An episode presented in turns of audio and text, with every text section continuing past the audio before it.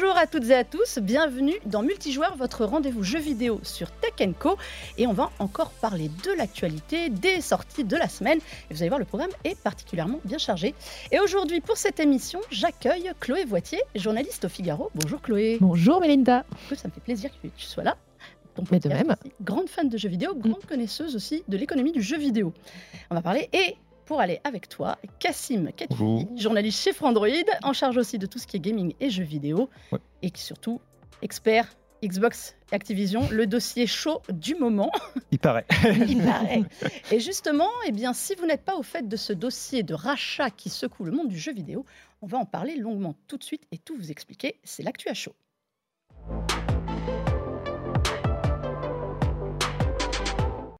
Messieurs, dames, la semaine dernière est tombée une annonce qu'on attendait un petit peu, il faut avouer, euh, le blocage par la CMA, donc l'organe de régulation de la concurrence euh, au Royaume-Uni, du dossier de rachat d'Xbox qui voulait s'offrir Activision Blizzard King pour une petite somme, près de 70 milliards de dollars. Alors, on attendait un oui, et finalement, ça a été un non. C'est un petit peu la surprise et l'énième rebondissement dans un dossier bien corsé, Cassim, non? Euh, bah oui, ça fait un an et demi quand même que l'affaire court. Hein. Ça a été annoncé en janvier 2022, donc ça remonte. Hein. 70 euh, milliards de dollars, donc il fallait le faire autoriser par les régulateurs dans le monde parce que c'est un énorme rachat. C'est le plus gros dans l'histoire de la tech, dans l'histoire du jeu vidéo, dans l'histoire de Microsoft, dans l'histoire d'Activision aussi évidemment. Euh, et donc c'est un énorme, un énorme deal pour un constructeur de consoles. potentiellement, ça peut l'amener à être, comment dire, à être en situation de force. Et donc les, autorités de la concurrence doivent observer ça, que ce soit en Europe, au Royaume-Uni, en Chine, au Japon, aux États-Unis, etc. Ils ont eu le feu vert dans quelques petits pays, mais il faut évidemment, euh, ce qu'on attend en particulier, c'est vraiment l'autorisation des États-Unis, de l'Europe ou du Royaume-Uni. Et en l'occurrence, le Royaume-Uni a décidé de bloquer. Alors, c'est pas le premier à bloquer. Non. Enfin, ou à mettre hmm. une réserve, dirons-nous. Euh, Chloé, aux États-Unis, c'est pas passé non plus. Alors, aux États-Unis, les procédures sont très différentes de ce que nous, on connaît en Europe. En fait, en Europe, les autorités de la concurrence disent oui, non. Euh, alors qu'aux États-Unis, ça doit passer par un procès. Et euh, là, l'autorité de la concurrence américaine a de très grosses réserves sur ce rachat, mais ils sont obligés de passer par cette procédure judiciaire dont l'issue est totalement inconnue. Et le procès commencera au mois d'août. Alors, qu'on soit bien d'accord, pour comprendre les gens, mm. que les gens qui ne suivent pas le dossier forcément comprennent, l'idée c'est que Xbox ajoute à déjà sa galerie, euh, sa galaxie même de studios, tous les studios qui composent Activision, donc qu'on connaît très bien pour Call of Duty, Blizzard pour des jeux euh, comme Diablo euh, et plein d'autres, World of Warcraft et compagnie, et King, qui est donc un peu le roi du jeu mobile avec Candy Crush mm. et, et, composantes. pourquoi ça gêne? Alors, pourquoi ça gêne? C'est parce que, bah, comme, euh, comme vous le disiez, ça fait quand même un énorme rachat, euh, mais qui ne fait pas pourtant Microsoft le numéro un du jeu vidéo, même s'ils absorbent. C'est important de le signaler. c'est important, ils ne deviennent pas numéro un. Si Microsoft absorbe Activision Blizzard, ils deviennent numéro 3 euh, du, du, secteur, derrière euh, Tencent, donc le géant chinois du jeu vidéo, et ensuite Sony PlayStation. Donc euh, voilà, Microsoft arrive numéro 3. mais voilà, il y a plein de questions qui se sont posées derrière en disant qu'est-ce que ça joue par exemple sur le marché de la console de jeux vidéo. L'idée étant que si Microsoft rachète Activision, est-ce qu'ils vont pas rendre tous ces jeux exclusifs aux consoles Xbox. Est-ce que un Call of Duty deviendra ou pas exclusif aux consoles Xbox et donc disparaîtra des consoles PlayStation? Ça, c'est quelque chose, c'est un scénario sur lequel, euh, contre lequel Sony s'est élevé haut et fort, on peut le dire. Euh, voilà, beaucoup bataillé, a beaucoup argumenté en disant mais qu'est-ce qui se passe euh, Enfin, si ce scénario arrive pour nous, voilà, PlayStation c'est terminé, on remballe euh, et c'est fini pour notre business. Donc c'est pour ça que ça posait beaucoup de soucis. Donc ça c'est sur le secteur des consoles, mais je pense qu'il est le plus intéressant dans ce dossier, c'est que ça parle aussi du futur du jeu vidéo, de comment ce marché va évoluer et notamment vers tout ce qui est le cloud gaming, les abonnements et pour le résumer, les futurs Netflix du jeu vidéo. Justement, ça c'était le problème euh, au Royaume-Uni, euh, Cassim, c'est le cloud gaming. Alors, on parle toujours du cloud gaming comme du, futur, comme tu dis Chloé, mm. futur du jeu vidéo, mais c'est quelque chose qui est finalement très très peu utilisé. Comment ça peut bloquer sur un point euh, un, point qui a l'air aussi euh, incertain, incertain et puis minime en ce moment. Bah, c'est ce qui a beaucoup, j'ai l'impression, c'est ce qui a beaucoup surpris justement chez Microsoft et Activision quand ils ont reçu ce blocage de la part du Royaume-Uni et, le fait que le marché en fait s'attendait à une autorisation, c'est justement ce côté incertain, c'est-à-dire que pour le Royaume-Uni, euh, pour les autorités de la concurrence en tout cas au Royaume-Uni, il y a la potentiel, le potentiel que le cloud gaming devienne très important dans le futur et que dans un avenir, donc peut-être incertain, mais il y a un avenir quand même probable, tu es en fait le choix entre acheter une console de jeu qui soit relativement chère, acheter un PC qui soit relativement cher ou t'abonner à un service de cloud gaming. Du coup, ce serait juste un abonnement comme Netflix aujourd'hui. Et cet abonnement-là, peut-être qu'il n'y aura que Microsoft devant toi pour te le proposer parce qu'il aura été en situation de monopole, parce qu'on aura autorisé ce rachat euh, si grand de Call of Duty. Il faut euh, rappeler que les jeux Activision Blizzard dont on a parlé, World of Warcraft, Call of Duty, euh, Diablo, etc., ne sont pas disponibles en cloud gaming dans aucun abonnement et que Activision, jusque-là, en tant qu'entité indépendante, se refuse à proposer ces jeux euh, dans des services comme ça. Mais alors justement, Xbox, ils avaient été assez malins, ils avaient anticipé, ils ont signé énormément de contrats longue durée, alors on parle de 10 ans, ce qui est drôle, c'est que justement, le Royaume-Uni a dit ça fait pas long quand même, 10 ans. Mm. Pas, on voit 10 ans à l'échelle du jeu vidéo, ça fait quand même beaucoup. Euh, ils ont signé des deals avec des plateformes de cloud gaming. On pense à Nvidia euh, avec GeForce. Ils ont même proposé à la Switch d'avoir 10 ans de Call of Duty. Alors, les joueurs de Call of Duty doivent un petit peu rigoler d'imaginer un jeu aussi costaud euh, sur la Switch. alors, où est le problème? Bah, le problème, c'est que ça n'a pas convaincu euh, le Royaume-Uni. Alors, le Royaume-Uni, d'abord, n'aime pas forcément ce genre de deal. Euh, ils n'aiment pas devoir surveiller, par exemple, que Microsoft se comporte bien et suive bien euh, les contrats qu'ils ont signés pendant les dix prochaines années. ils préfèrent, par exemple, ils auraient aimé que, pour que le rachat se fasse et qu'ils l'autorisent, ils auraient aimé plutôt que Microsoft par exemple, décide de racheter Activision Blizzard, mais revendre Call of Duty à une entité indépendante. Euh, ça, aurait, voilà, ça aurait été le genre de choses qu'ils auraient pu accepter. Euh, quelque chose que Microsoft, évidemment, ne voulait mm. absolument pas. Ils ne rachètent pas 70 milliards de dollars Activision pour se séparer de Call of Duty, qui est le, joyau euh, du jeu vidéo. Hein. C'est vraiment une méga licence. On, c'est, une, licence qui est plus forte que le, que le cinéma aujourd'hui. Quoi. je pense qu'on ne se rend pas forcément compte de la force de cette licence, en fait. Tu y crois, Chloé, à Call of Duty en exclusivité? Est-ce que ce serait vraiment l'intérêt de Microsoft de se garder euh, pour le Game Pass ou pour autre chose. En tout cas, sur le secteur du marché des consoles, euh, donc l'autorité britannique de la concurrence finalement a écarté ce scénario en disant qu'en fait non, l'intérêt économique serait nul, enfin hyper négatif pour euh, Microsoft, parce que si du jour au lendemain, Call of Duty devient exclusif Game Pass plus Xbox, en fait, le, la base installée de PlayStation est tellement énorme euh, que en fait, ce serait vraiment une perte. L'essentiel des ventes de Call of Duty, il faut le rappeler, se font sur PlayStation. Se sur PlayStation. Donc, aucun intérêt. Euh, par contre, là, ce qu'ils voient, c'est euh, dans ce, voilà, ce, futur du jeu vidéo sur ces services, s'ils ont Call of Duty et s'ils ont aussi tout le catalogue Activision, Blizzard, King, etc., ils vont avoir une force de frappe beaucoup plus grande que les autres concurrents du cloud gaming. Parce qu'en fait, pour bien comprendre, il y a des services de cloud gaming qui existent, mais pour le moment, ce sont quand même des tout petits, des tout petits acteurs qui se battent comme ils peuvent pour essayer de récupérer des licences de distribution auprès de grands acteurs qui les regardent un peu d'eau en disant bah en fait nous on n'a pas besoin de vous. Ils n'ont pas de jeu. Il faut rappeler que les services de cloud gaming c'est une technologie avant tout. Oui. Euh, voilà, Stadia, à son âme, euh, avait tenté d'avoir ses propres euh, jeux. Mm. On n'en a vu aucun. Ils, ont, ils avaient acheté des jeux, tout le monde. D'ailleurs, c'est un point sur, le Royaume-Uni. On, a, on a quand même entendu parler de nouveau de Stadia qui a disparu au mois de janvier, rappelons-le. Bah, euh, visiblement, Google, euh, donc les témoignages sont, un, mm. anonymes, mais on comprend que Google s'est plaint auprès du Royaume-Uni justement en expliquant que si Stadia est mort, c'est aussi parce qu'ils n'avaient pas accès à Call of Duty mm. pour expliquer justement que si Microsoft euh, se garde l'exclusivité sur cette licence, ça peut bah, entraver des autres services de cloud gaming, des concurrents, et donc limiter le service. On faudrait rappeler justement que d'après la CMA, donc d'après l'autorité de la concurrence au Royaume-Uni, Microsoft occupe déjà 70% euh, du, de part de marché du euh, marché du cloud gaming. Mm. D'un autre côté, il y a, un tout petit marché. Oui, c'est un petit marché sur lequel il n'y a pas beaucoup d'acteurs non plus. Euh, le, ils ont tout, Microsoft aussi. Voilà, en fait, ils ont tout parce que contrairement aux autres acteurs, en fait, ils ont trois, trois choses très intéressantes. Ils ont un catalogue de jeux mm. qui leur appartiennent, ce qui n'est pas le cas des autres acteurs du secteur. Ils ont l'infrastructure. ils ont l'infrastructure technologique parce que le cloud, le cloud des streaming et les serveurs ils ont tout ce qu'il faut. Et ils ont aussi, alors ça c'est un point un peu technique, mais euh, c'est tout ce qui concerne les licences Windows. Euh, pour faire tourner un jeu en cloud gaming, bon bah généralement ça passe par des versions PC, donc ça veut dire qu'il faut payer des licences euh, Windows. Et eux, bah du coup ils n'ont pas besoin. Alors que chez les acteurs du cloud gaming, j'ai ouï dire que ça pouvait représenter parfois jusqu'à 30% des frais de fonctionnement de ces services. Donc ils ont des avantages compétitifs énormes. Alors c'est drôle, mais dans ce dossier, on n'a par exemple pas du tout entendu parler d'Amazon, qui pourtant par rapport à ce que tu viens de sortir, mm. présente le même profil, est en train de se construire le même profil. Ils sont en train, en fait, Amazon, ils sont en train quand même d'avancer doucement mais sûrement sur le jeu vidéo à, pas de loup, j'ai envie de mm. dire, sur euh, le... Alors, ils... maintenant, ils ont, ils, ont beaucoup travaillé sur essayer de faire leur propre jeu, bon, ça a plus ou moins marché. Là, maintenant, ils sont plutôt sur l'édition, euh, l'édition de jeux, donc ils vont prendre des succès de, jeux coréens pour les adapter pour l'Occident. Euh, là, ils ont récupéré la licence Tomb Raider. voilà, donc les futurs Tomb Raider sortiront chez Amazon Game.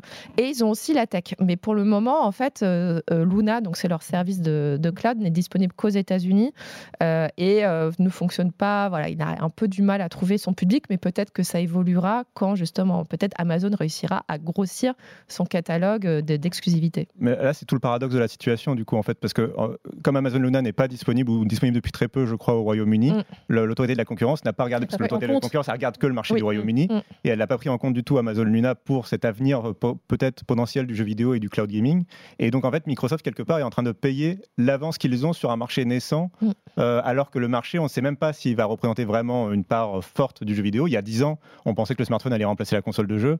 Finalement, le, smartphone n'a pas du tout remplacé la console de jeu. C'est un autre, une autre plateforme de jeu complémentaire, mais elle n'a pas remplacé voilà, la console de jeu. Peut-être que le cloud gaming suivra le même euh, destin. Et pour l'instant, on n'est pas là. Et en fait, Microsoft, finalement, paye un peu ses investissements d'avoir cru en un nouveau marché euh, d'être pionnier, quoi. d'être pionnier d'un nouveau marché, alors que peut-être que la concurrence arrive justement. Euh, voilà, ils sont peut-être en train de payer pour ça, alors que bon, bah, c'est, l'innovation aussi, quoi. C'est un peu ce qu'on leur demande du coup, mm. justement.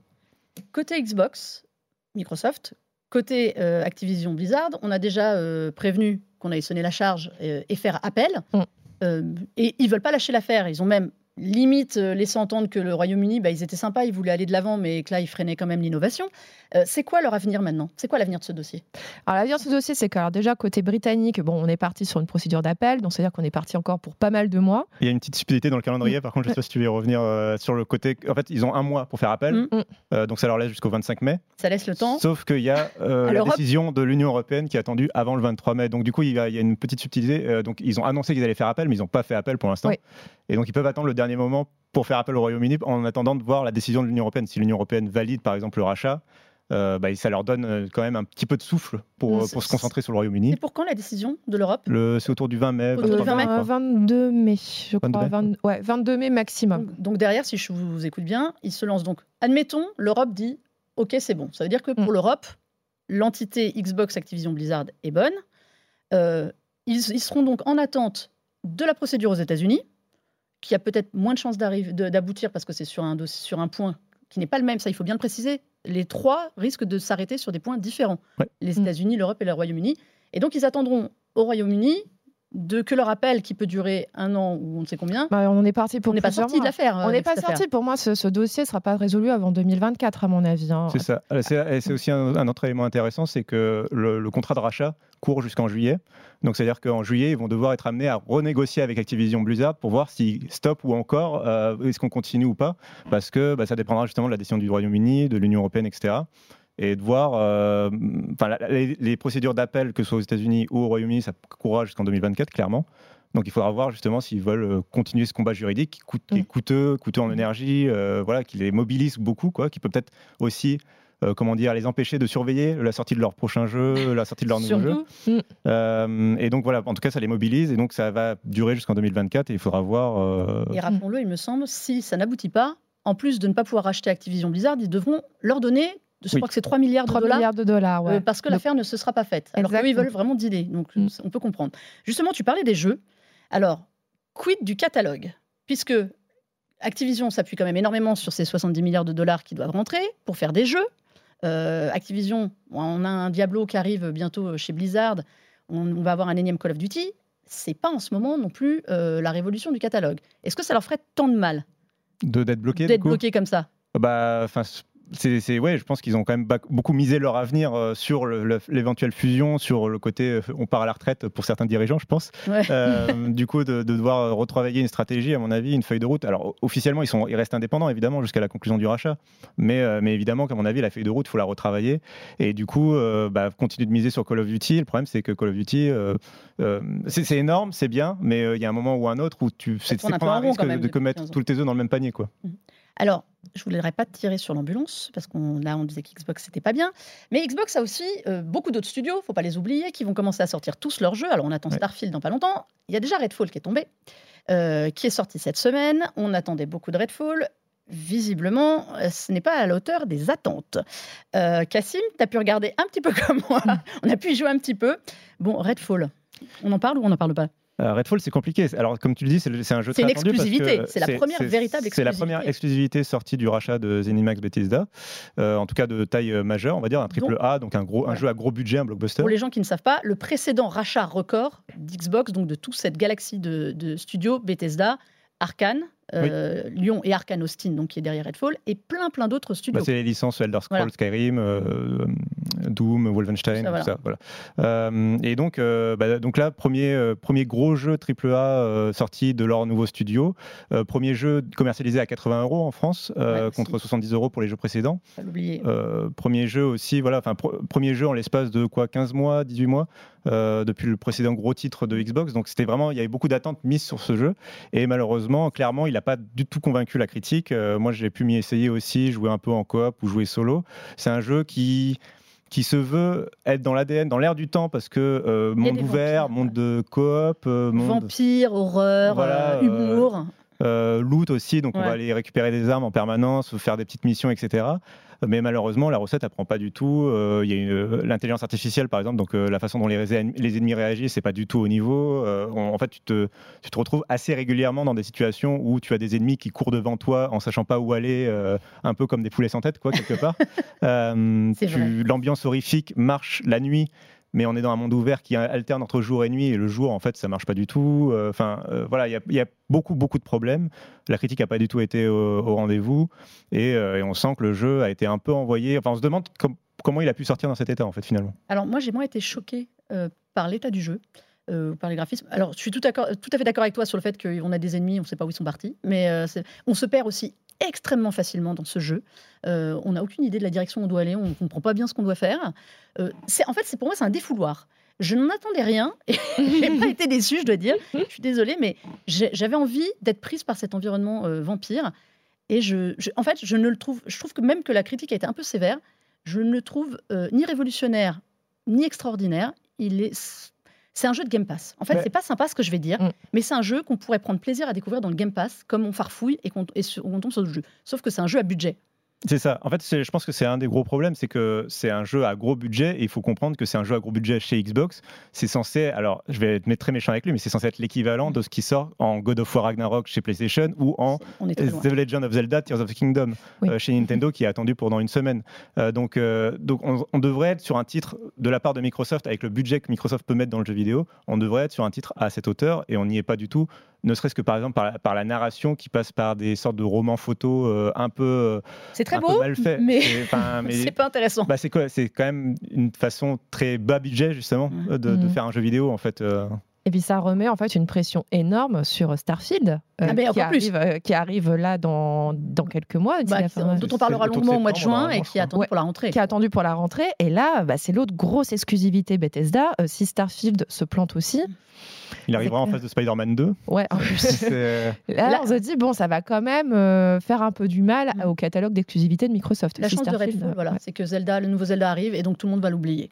Bah, c'est, mm. ça qui est terrible, c'est que le jour, euh, le jour où, euh, où, Redfall est sorti, finalement, personne ne parlait de Redfall, tout le monde parlait de Zelda Tears of the Kingdom, puisque c'était le jour où ils ont fait des, de, la fuite. la fuite voilà. Mm. bah, d'ailleurs, on n'a pas le temps d'en parler parce que je voudrais qu'on parle un petit peu jeu et des vrais, vrais bons jeux qu'on vous recommande. Donc, on va voir tout de suite à quoi on joue.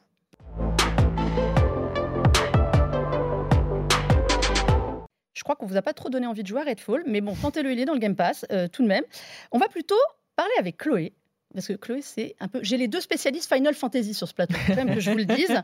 Donc il fallait forcément, même en parlant d'Xbox et d'Activision, qu'on parle d'un jeu exclusif quand même pas trop celui-là, mais bon, plutôt PlayStation. Donc, on va parler de Final Fantasy Pixel Remaster, Chloé. Ça t'a bien plu Bah ouais, en fait, c'est un petit, un petit rêve de fan, de vieux fan, hein, on va le dire clairement, hein, de Final Fantasy. Si vous avez euh, moins de 25 ans, euh, cette séquence ne vous intéressera pas du tout, malheureusement.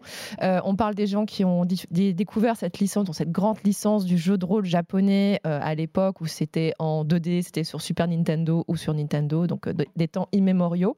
En fait, donc les Final Fantasy de 1 à 6 euh, sont ressortis récemment. Donc d'abord, ils étaient sur PC il y a à peu près un an et demi. Ouais. Mais là, sur mobile. Sur mobile aussi. Et là, ils sont ressortis sur euh, console, donc sur PlayStation et sur Switch, euh, dans une version, j'allais dire, qu'on attendait, mais qu'on attendait enfin, c'est-à-dire une version qui respecte les graphismes d'origine. On voit, pour ceux qui regardent l'émission, on voit là les images, c'est vraiment euh, dans son jus. C'est dans son jus, mais joli. Euh, parce qu'ils ont, ils ont tenté de refaire. Tu regardes ça avec les yeux de l'amour, c'est pour ça. on, va, on va refaire ça avec des graphismes euh, un peu plus modernes. En fait, c'était juste horrible. Donc là, c'est quand même, ça respecte bien. Les musiques ont été refaites, c'est super. c'est vraiment magnifique. Et surtout, il y a plein d'options pour faciliter le jeu parce que maintenant que nous avons grandi, que nous sommes des adultes et que nous avons un temps limité pour jouer aux jeux vidéo, euh, on a besoin d'être assisté. Voilà, on a besoin d'être assisté. Donc par exemple, là on le voit, on le voit à l'écran, on peut bah voilà euh, accélérer euh, la prise d'expérience. Donc c'est à dire que bah, les combats peuvent apporter de 2 à 4 fois plus d'expérience qu'auparavant. Donc on va beaucoup plus vite dans la montée en puissance des personnages. T'as patience, t'as plus de patience. plus de patience. Moi j'ai mis x4 sur l'argent gagné. Comme ça maintenant, bah voilà, je peux m'offrir toutes les épées, les, euh, euh, les, les, armures dont j'ai besoin. Donc on avance très très vite.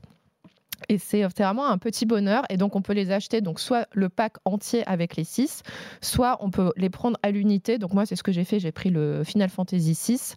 Euh, voilà, si vous avez. Le pack entier vous intéresse pas, vous pouvez aussi sélectionner. C'est chacun des aventures très différentes. Euh, à choisir, moi je vous recommande le 4 et le 6. Euh, je pense que ce sont les, les, meilleurs. Mais ça permet vraiment de redécouvrir dans d'excellentes conditions bah, ces classiques du jeu vidéo japonais. Cassim? Final Fantasy. Bon, ok, c'est pas le 14, mais. Euh, non, mais alors justement, si on est fan de peut-être de Final Fantasy 14 et justement peut-être qu'on a mm. moins de 25 ans et qu'on a découvert la licence plus récemment. Il faut savoir que Cassim doit toujours dans une émission essayer de replacer Final Fantasy 14. c'est vrai, c'est vrai. Euh, et du coup, euh, mais du coup, voilà, si on est plutôt fan du MMORPG ou fan des épisodes plus récents, on va dire, c'est une bonne façon de redécouvrir aussi les origines de la série et peut-être de comprendre certaines références, mm. notamment Final Fantasy 14 qui adore faire des références aux autres épisodes, dont la dernière extension est une référence directe à Final Fantasy 4. Donc c'est peut-être l'occasion justement, si vous avez aimé ça, de, de vous y penser c'est une bonne façon de. En plus, maintenant qu'on aime les jeux en, pixel art, en, euh, qui peuvent être des fois indés, etc., sur Switch, sur PlayStation, voilà, bah c'est le bon moment de s'y mettre, euh, de redécouvrir ces classiques, comme tu disais. Et c'est aussi totalement traduit en français. Euh, voilà, et très très bien traduit, donc franchement, aucune excuse. Bon, bah Final Fantasy Pixel Remaster, c'est le conseil de Chloé cette semaine. Moi, je vais vous faire faire un bond dans le temps aussi, en avant et en arrière. Alors en avant, parce que je vais vous parler d'un jeu qui ne sortira qu'au mois de novembre prochain, mais sur lequel j'ai eu la chance de pouvoir mettre la main. C'est un flashback quelque part. exact. Oh là là, mais la transition magnifique. Voilà, c'est Flashback 2, qui est ma Madeleine de Proust à moi, donc beaucoup plus vieille. Euh, c'est un jeu qui est sorti à l'origine en 1992. Euh, le premier épisode, ça avait été un peu une révolution dans le jeu vidéo. C'est un jeu vidéo français on devait donc à Delphine Software, qui était le grand mmh. studio euh, auquel on devait aussi Another World et des jeux comme ça. C'était un peu la révolution du jeu de plateforme. on était dans un univers futuriste. On avait ce personnage Conrad qui se réveillait complètement amnésique euh, au milieu de la jungle face à un hologramme de lui-même. Alors remettez-vous dans les années 90, c'était visuellement pas la même chose, c'était du pur pixel, mais il y avait quelque chose qui se dégageait de ce jeu et tous euh, les vieux qui y ont joué euh, ont adoré. Eh bien, il revient 30 ans plus tard pour un deuxième épisode. On est très loin des Final Fantasy qui arrivent à 16. et alors, ce qui est formidable, c'est que j'ai repris tous mes automatismes. Mmh. J'ai retrouvé sur un jeu qui est passé quand même de la 2D à la 3D, donc il y a un peu plus de profondeur, faut apprendre à jouer à ça. Vraiment le même système de euh, jeu, un peu de profil, ce qui était la marque de fabrique de Flashback. On, va en euh, de profil, on avance, on grimpe, on roule, on tue, on tue des ennemis. Mais il y a toujours ce côté un peu cyberpunk. Alors aujourd'hui, c'est plus dans l'air du temps. Des années 90, c'était un peu nouveau, mais vraiment, si vous avez joué au premier, vous avez même fait, euh, comme Cassim, les versions remaster, remake pour les, 25 ans, vous allez adorer. On a vraiment l'ADN du jeu, l'ambiance est recréée, et c'était vraiment tous ceux qu'on était là à pouvoir avoir la chance de pouvoir mettre la main dessus, ce côté un peu nostalgique qui revenait, et euh, de ce personnage qu'on voyait enfin beau. Vous savez, c'est toujours le problème, c'est qu'on a l'impression que les, les jeux d'antan, en fait, ils ont cette image-là dans notre esprit, alors que pas du tout. Mais là, voilà, c'est mon souvenir est en version 2023. On a bien beaucoup travaillé l'imagination. Mais voilà, c'est clair. On se contentait de peu.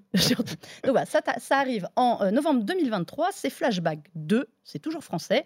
Euh, et ça vaudra euh, vraiment, à mon avis, le coup d'œil. Vous avez intérêt à y jouer. On en reparlera. on va finir sur un autre jeu qui est sorti et qu'on a attendu très longtemps, mais pas aussi longtemps, qui est Dead Island 2, qui vient de sortir. Ça faisait 10 ans qu'on nous avait pitché ce jeu-là. il arrive enfin et il cartonne. Alors, on parlait tout à l'heure des vampires qui s'étaient un peu ripés. Là, on a des zombies. Franchement, et lequel de vous deux me pitch Dead Island Le principe de base? Euh, jeu de coopération euh, dans un monde ouvert où on survit face à des zombies euh, au corps à corps. Et donc forcément, on est dans quelque chose de très sanglant. Ah mais c'est sanglant, sanguinolent, c'est du jeu. Mais très défouloir, comme tu te parlais ah, des tout à l'heure. Là, on y est pleinement et, de façon assumée. Quoi. Et sous le soleil. À la différence de Redfall, on est sous le soleil. c'est un côté Dead Island un peu foutraque, total. Vous faites vos armes, vous combattez.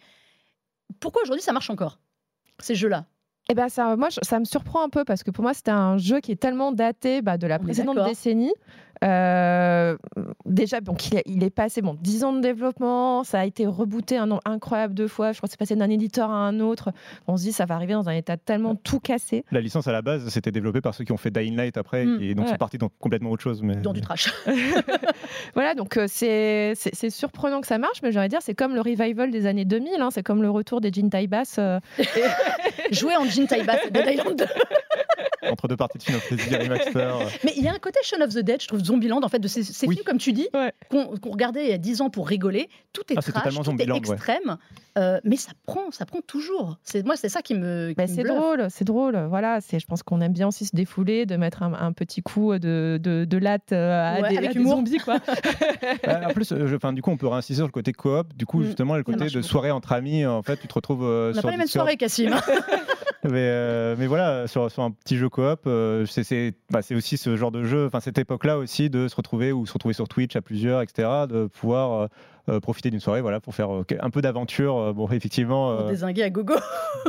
et se défouler un peu. Voilà, donc Dead Island 2, qui est déjà sorti, que vous pouvez essayer si vous voulez vous amuser. En fait, c'était plutôt une agréable surprise. Monsieur, dames, merci d'avoir été là. On arrive déjà au bout de cette émission. Merci d'avoir apporté vos éclairages euh, sur le dossier euh, Xbox Activision. Je pense que maintenant les gens y voient plus clair et on aura l'occasion d'en reparler comme vous avez compris, c'est pas fini. Et on se dit euh, à très vite, j'espère, l'un comme l'autre. Ça m'a fait bien plaisir de vous avoir. Donc Cassim Ketfi de chez Frandroid. Oui. On te retrouve aussi sur Twitter partout. C'est hein, ça. Et en vidéo. Il y a un petit, petit dossier sur Activision Blizzard si vous voulez en lire un peu plus. Voilà, exactement. Chloé au Figaro, pareil. Ça va suivre de près tout ça? Ah bah ça va suivre de près tout ça et plein d'autres choses encore dans l'univers magnifique du jeu vidéo et de la tech. Ouais, L'été s'annonce chaud, chaud, chaud, donc oh on aura l'occasion de s'en parler.